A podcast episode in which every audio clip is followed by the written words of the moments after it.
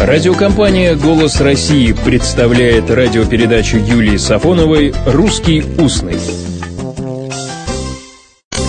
Здравствуйте! Вы, конечно, знаете, что четвертая часть отчетного года, три месяца, а также часть города, ограниченная несколькими пересекающимися улицами, это квартал. Именно так. Неважно значение, важно ударение – а оно одинаковое и не зависит от значения.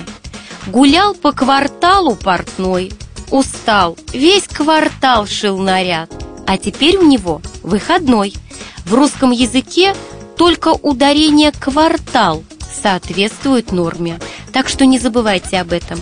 Для тех, кто любит русский язык, квартальный надзиратель или, как назвал его однажды Пушкин, военная сила не требуется – и не поддавайтесь увещеваниям тех, кто убеждает, что в русском языке у слова «квартал» ударения разные.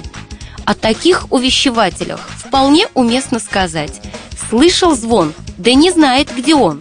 Эту фразу я бы говорила и тем, кто убежден в том, что колокол звонит, а телефон звонит. Ошибка. Все предметы, издающие звук звона, звонят. Звонят колокола, звонят телефоны. И тот, кто производит звон, тоже звонит. Церковный служитель звонит в колокол. Сын каждый день звонит матери, звонят к заутрене.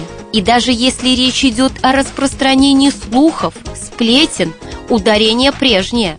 Вот у Николая Семеновича Лескова читаем. Бисмарк где-то сказал раз – что России будто остается только погибнуть. А газетные звонари это подхватили и звонят, и звонят.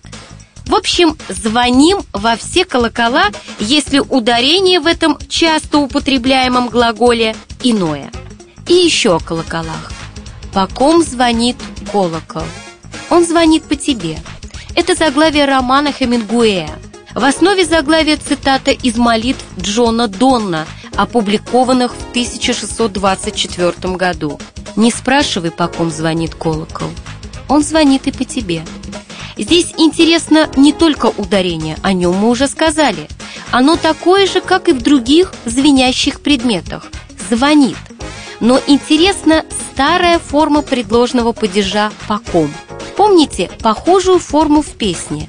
«О ком, дева, плачешь? О ком, дева, плачешь? О ком слезы льешь?»